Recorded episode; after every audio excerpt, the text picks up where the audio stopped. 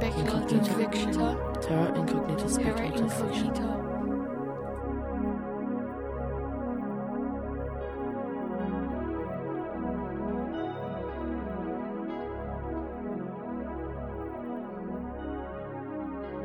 Welcome to this month's Terra Incognita Australian Speculative Fiction podcast.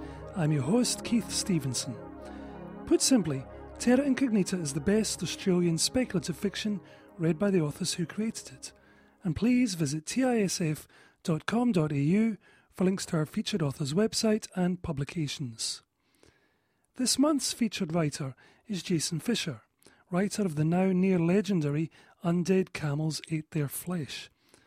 Jason's horror tales have graced the swag of Australian and overseas magazines, and his story for TISF, For Want of a Jesus Man, shows you can deny your nature all you want, but in the end, it doesn't make a blind bit of difference.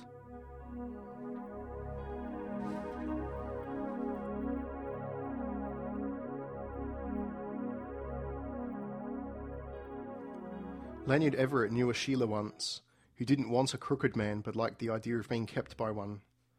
When he talked of being apprenticed to a Jesus man, she tried to stab him and he had to hurt her some. He left her there in a bubble of blood and teeth and followed a man named Bauer into a new life. There'll be hatred for you and yours, Bauer tried to warn him, but Lanyard laughed. He'd never known anything else and didn't have anyone anyway. The old Jesus man had smelled him out, pulled him from his crooked ways. First thing he made him do was burn a Bible. This is just to let you know that the old rules are gone, Bauer said. The Jesus doesn't have a book for the now times, and you'd be mad to want to write it. They sat there in silence, the old man poking the burning paper with a stick. Lanyard couldn't remember ever having read it, and the tiny print made his eyes swim in their sockets. He was glad to see the pages curl and blacken. No books any more, Bauer said. You ever need guidance, you make his mark. But don't let anyone see you making it. Certain folks will kill you over it. Lanyard killed Bauer himself in what some would call a crisis of faith. He killed the next Jesus man that came for him, and then they left him alone. One year with Bauer, and he learnt enough to hate their kind, just like everyone else did. If he carries that mark, then he serves the Jesus, said one of Gareth's new men. Lanyard pretended he didn't understand the river patois, which sometimes served him well. Comments like that were meant to end in blood. Lanyard? Gareth laughed. He was the boss man, and it was never Gary, unless you wanted drama and hurt. No, he's not. On my oath, he's as far from one of those fools as a man can get. He ignored them, worked on rolling another cigarette, trying not to drop his tobacco each time the barge pitched. The gun often got comments, but he'd be a fool to be rid of it. It was Bauer's shotgun, the wooden stock carved with Jesus marks and pictures, the barrel etched with forgotten words that no one knew how to read anymore. It brought a lot of trouble, but a gun was a gun, and they were rare enough in the now. Get them ropes ready, we're here, Gareth said, cutting the motor. The men threw the ropes to the dock, and some Torsey fellas tied them alongside the crude pier. A Torsey was taller than a man, bristling with sharp spines on his head and back.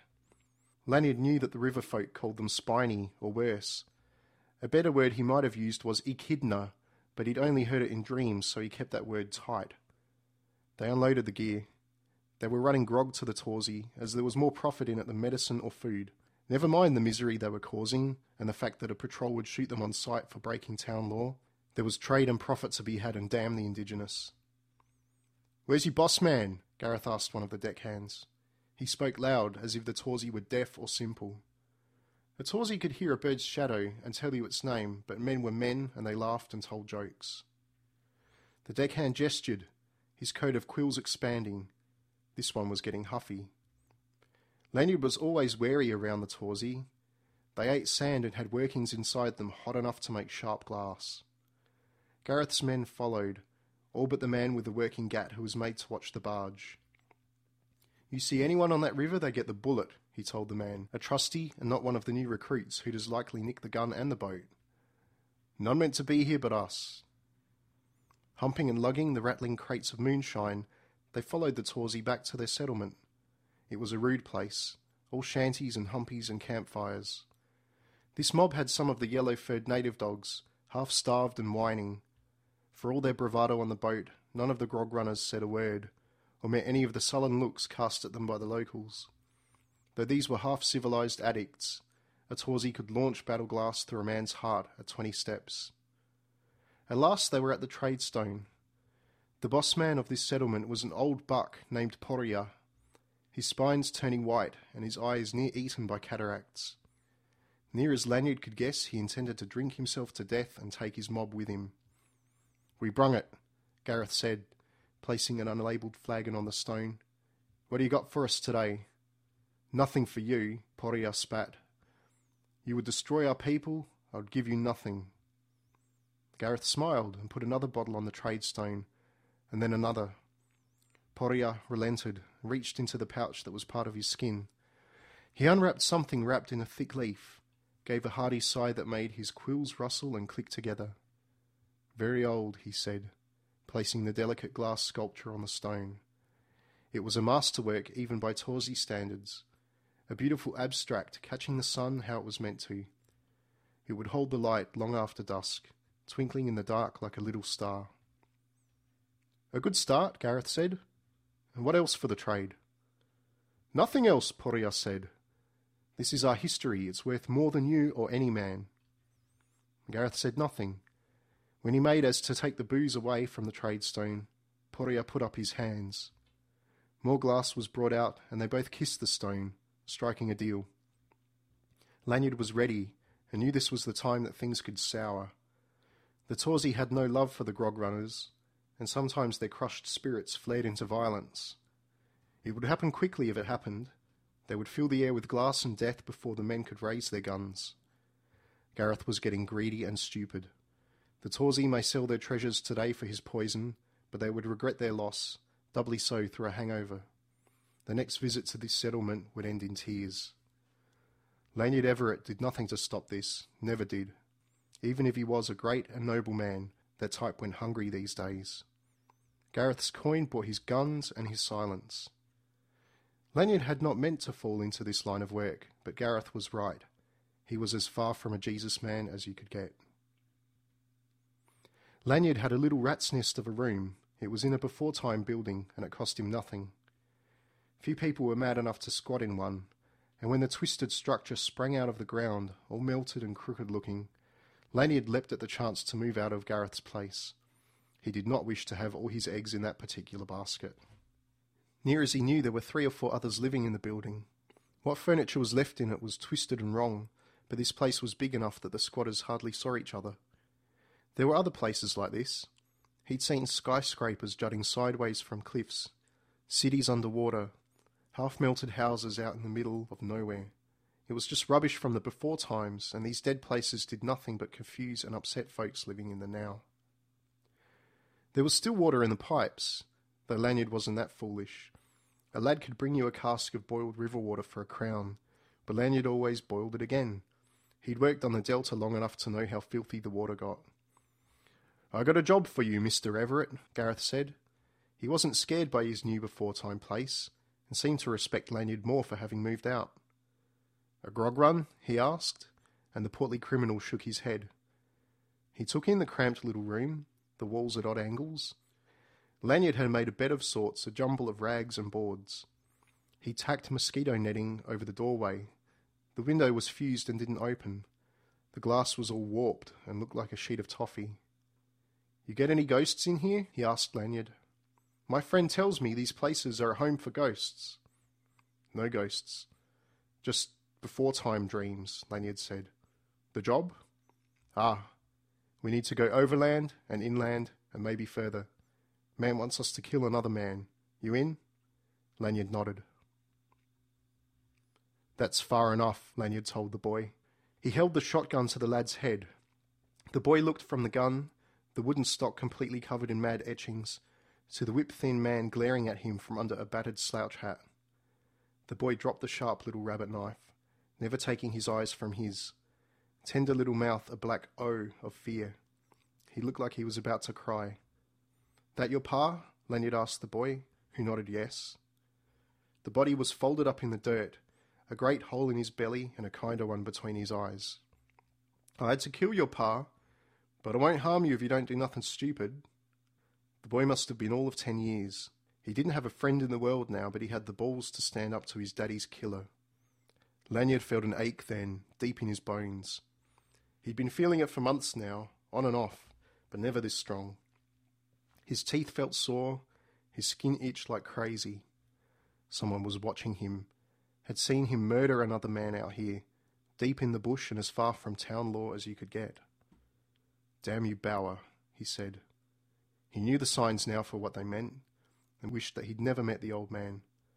A man just didn't need to know some things.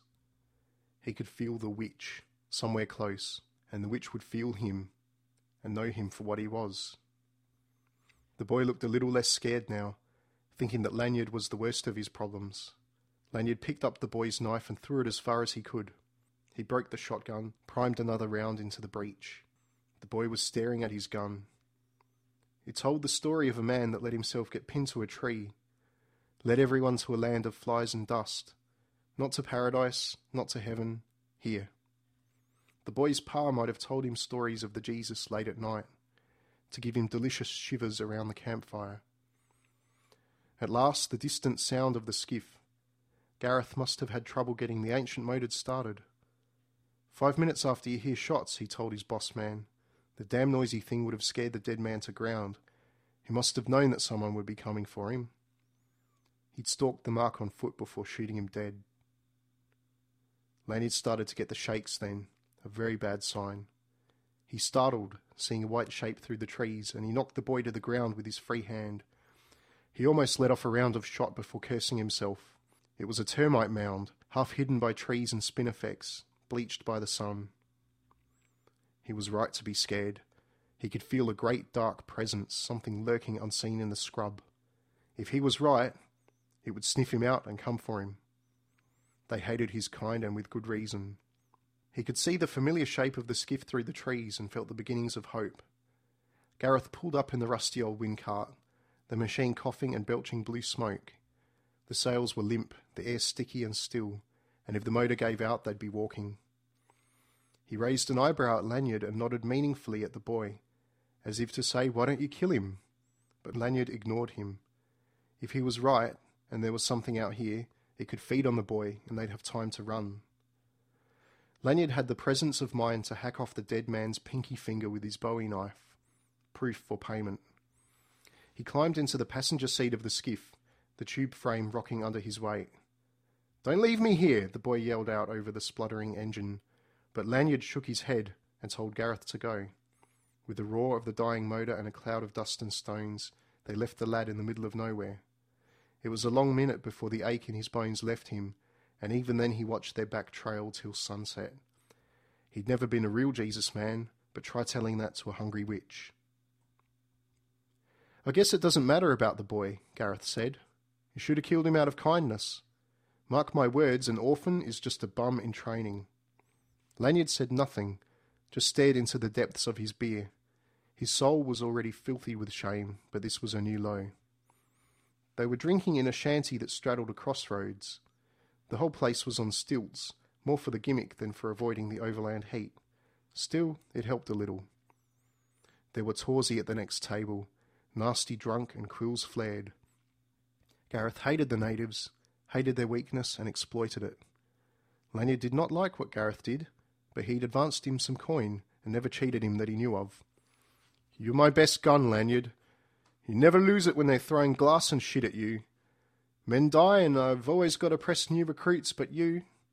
And Gareth was rolling, sweaty drunk, the way he got when a job went well. Lanyard drank very little, knowing that part of his job was to guard this man, and focusing on work kept a man from thinking too much. You're worth ten of them river bitches, he said, glassy eyed sincerity. I love you, Lanyard, I do. You don't love anyone, one of the Torsey said. He was standing over them both, sharp spines puffing out aggressively. Lanyard already had the shotgun and a pistol out, covering the room. He could see the tip of a battle glass, the sharp point pushing through the webbing of the Torsey's hand. He could see the telltale dull glow of the spines drawing the heat away from its body, knew that the native was brewing up a batch of hurt. A Torsey could cut up a man slow on the trigger. This one here, he only loves the money. If things went wrong, he would leave you to die.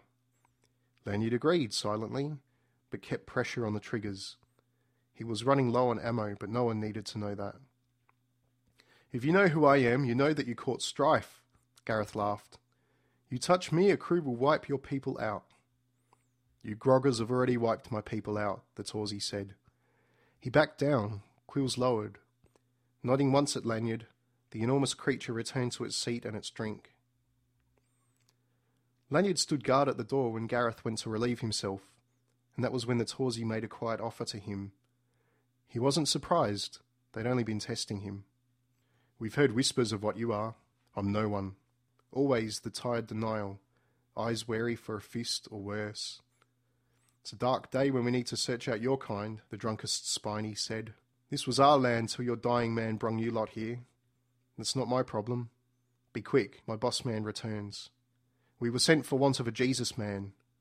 We've got a witching fellow what needs seeing to. They slipped some Torsey glass into his hands, which he didn't even look at.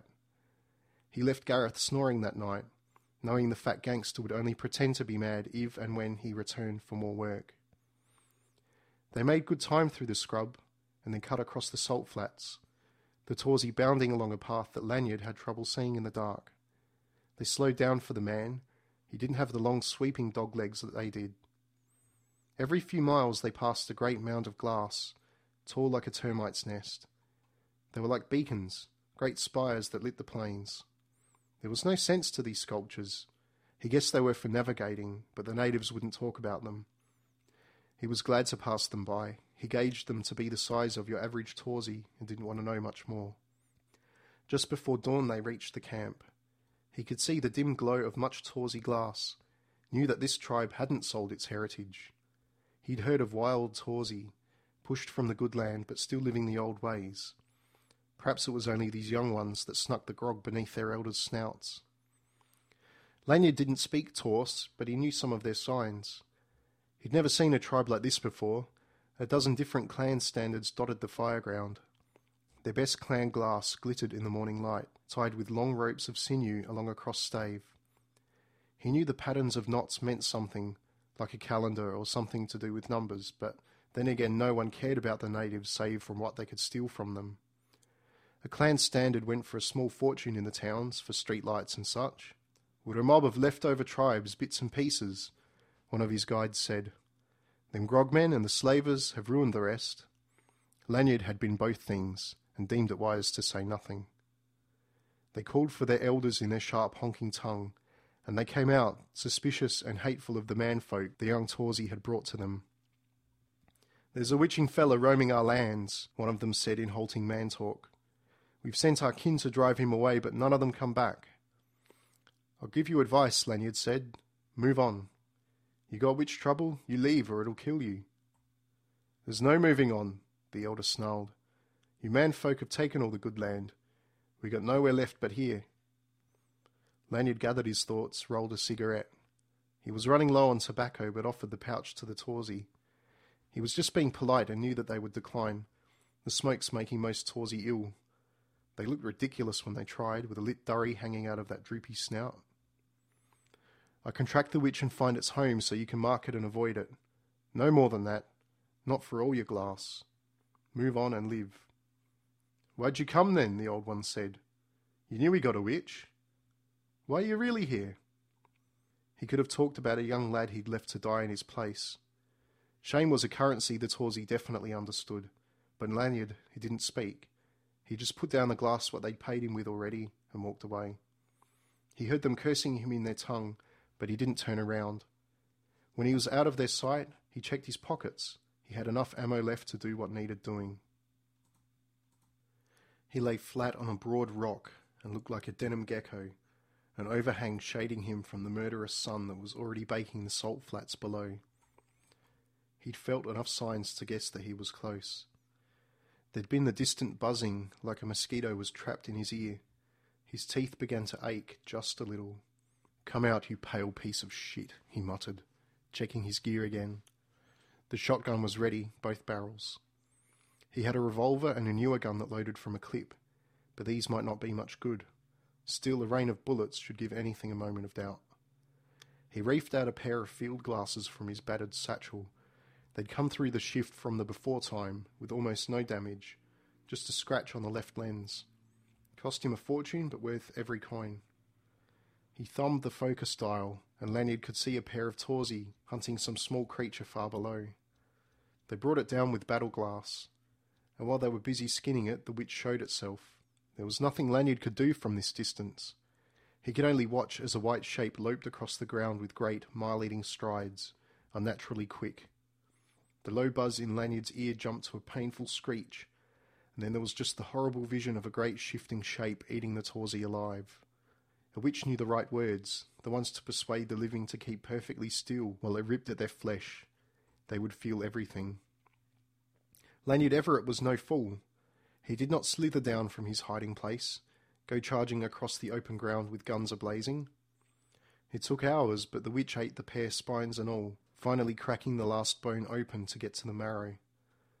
The pain in Lanyard's teeth had been greatest by this spot, so he knew the witch had a lair in these hills. It wouldn't be the true nest, just the crossing point. The witch would pass by with a full belly and dull wits, and Lanyard would do his best to kill it.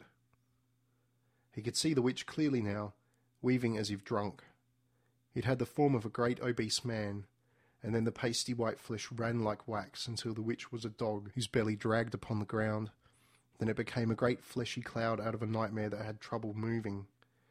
It settled for wearing a man's skin and came lurching up the path. The pain grew, a dull ache in Lanyard's bones as the witch approached. The witch would only be thinking of sleep now, and so it didn't see Lanyard waiting on the rocks above. The sun flashed on the barrel of the gun, etched with little signs of the crossing man, words from another world. Close now, and he leaned over the edge, tracking the witch.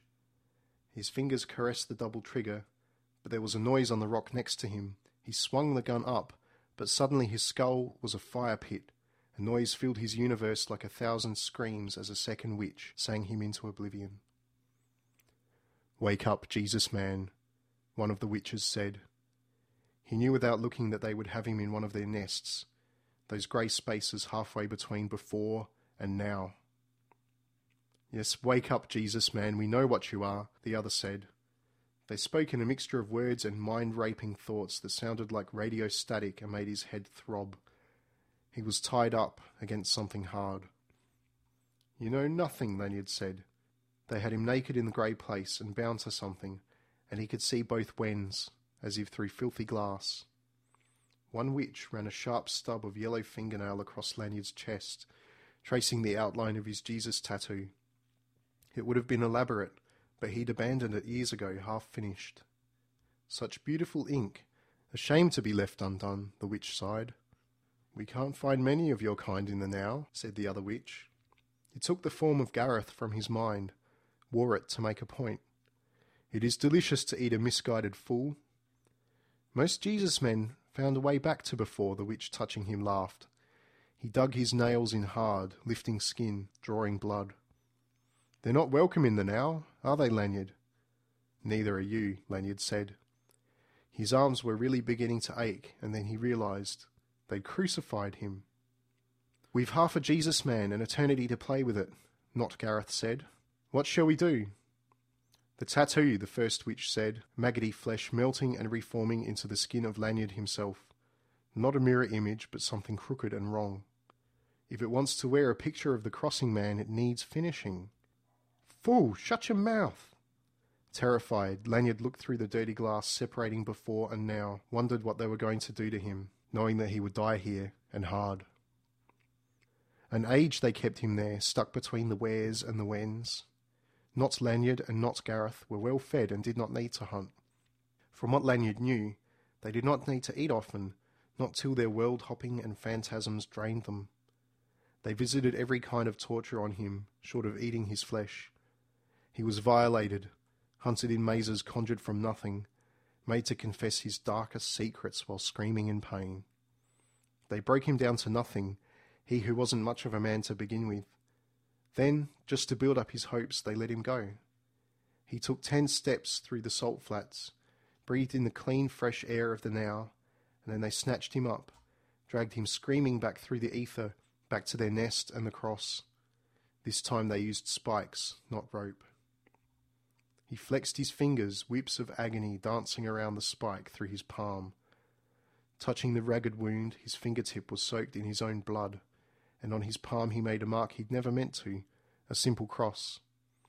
Help me, crucified Lanyard said, and was suddenly somewhere else. He was sitting by a cook fire in the middle of the scrub, ten years younger and dressed in the patched manner of a crooked man. Bauer, the old Jesus man, was sitting there, wearing the slouch hat and poking at the little critter he'd killed for their supper.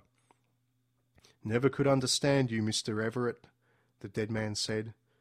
You coveted my stuff so much you bust my head open with that rock.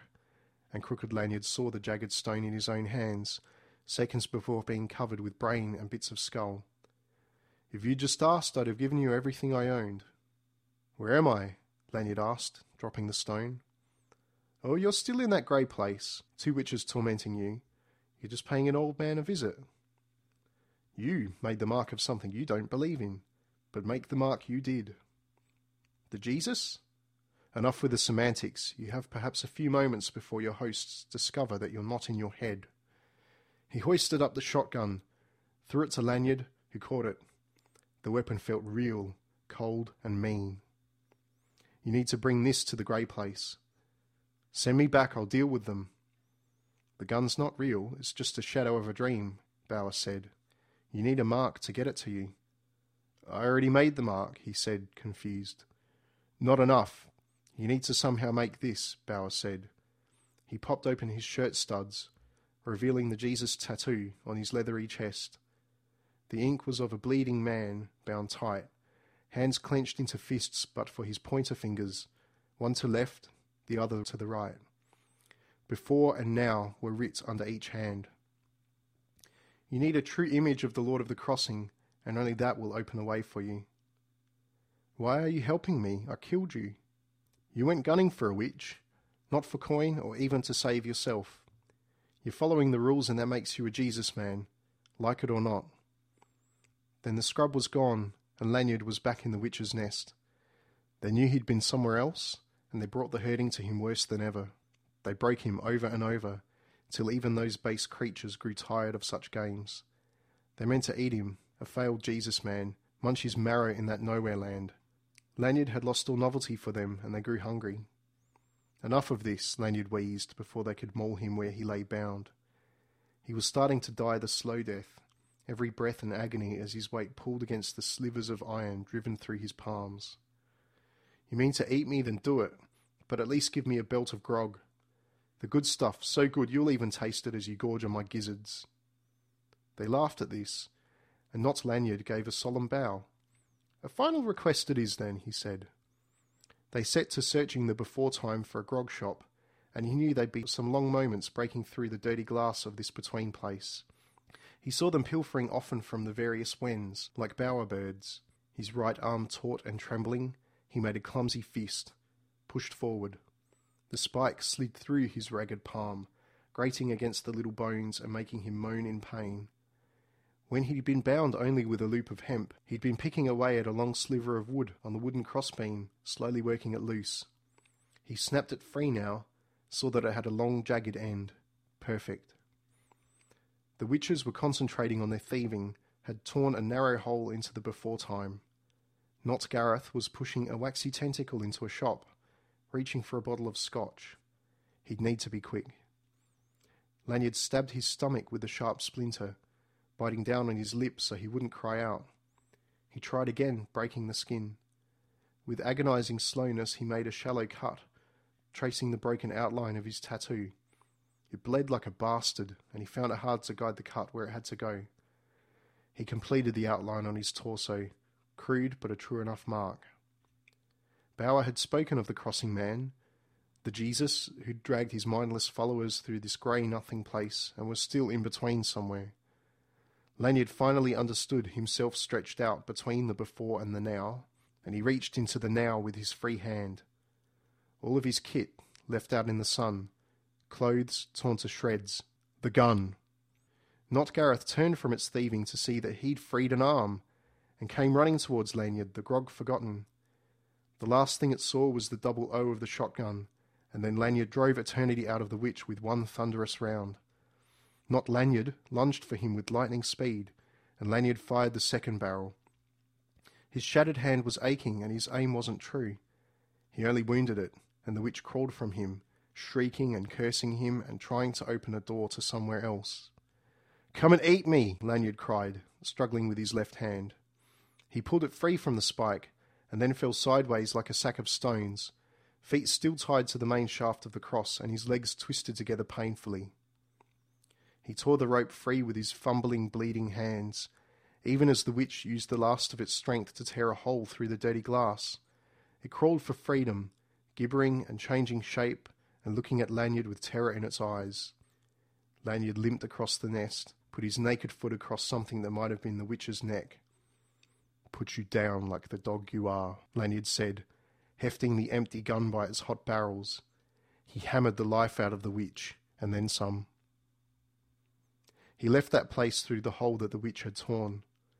He was terrified that the passage would drive most of the knowing out of his head, but it seemed he really was a Jesus man, a true guard of the crossing. He remembered it all and stood naked in the now.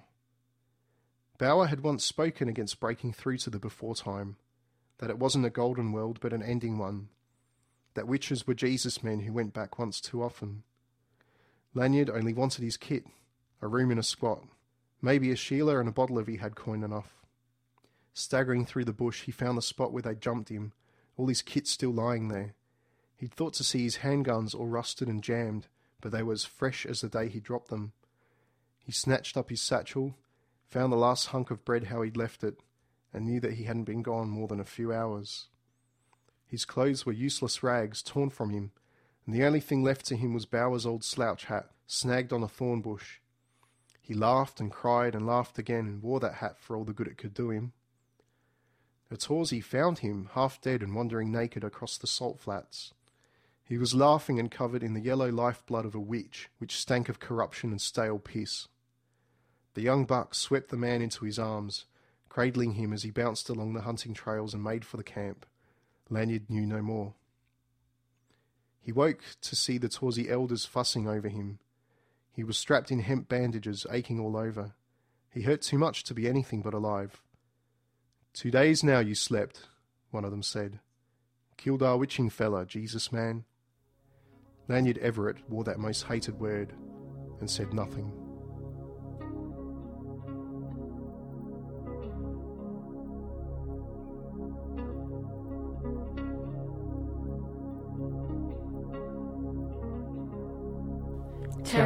Incognita speculatum Incognita. ficta. Terra Terra incognita. Terra incognita. incognita. Reviews.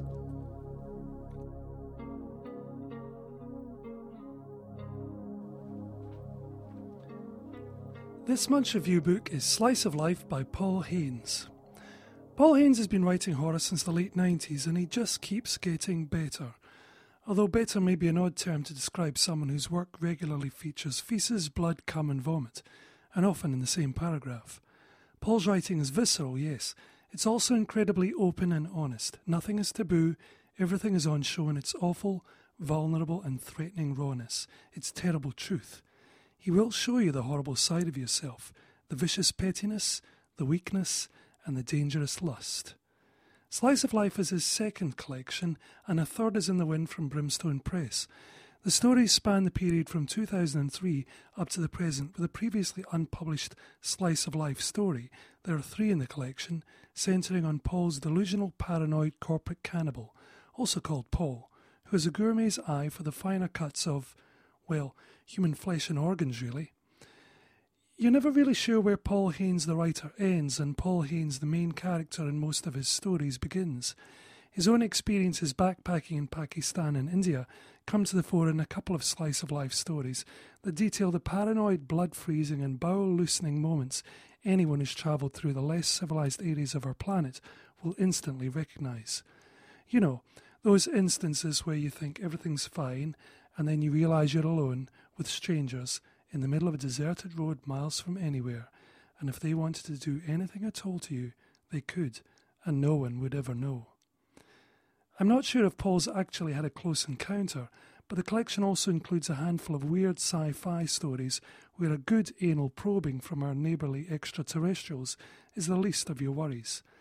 And then there's his own private version of domestic bliss, those tales of suburbia, including the Ditmar winning novella The Devil in Mr. Pussy, that detail the typical goings on in the kind of street you live in yourself, and maybe the one Paul lives in too, but which you never hear about unless they make the front page of your morning newspaper, accompanied by another four pages inside with full colour pictures of the crime scene. The fantasy genre doesn't escape Mr. Haines's gaze either in Slice of Life, with, for example, Necromancing the Bones, about a wizard and his knight who both have an unnervingly intimate interest in animal husbandry. Slice of Life is not for those who like pretty stories of love and daring do. Look elsewhere for that. What it does contain is original storytelling with a strong and compelling voice that you sometimes may not want to listen to, and yet you are powerless to resist.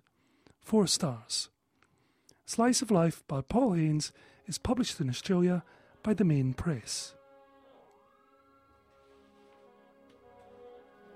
You have been listening to Terra Incognita Australian Speculative Fiction Podcast. Visit tisf.com.au for links to the featured author's websites and for details of the publications. Stories are copyright by the author. Book reviews are copyright Keith Stevenson, 2010. This podcast is licensed under a Creative Commons Attribution Non Commercial Share Alike 2.5 Australian license. See our website for details. Please tune in next month for another podcast of the best Australian speculative fiction read by the authors who created it.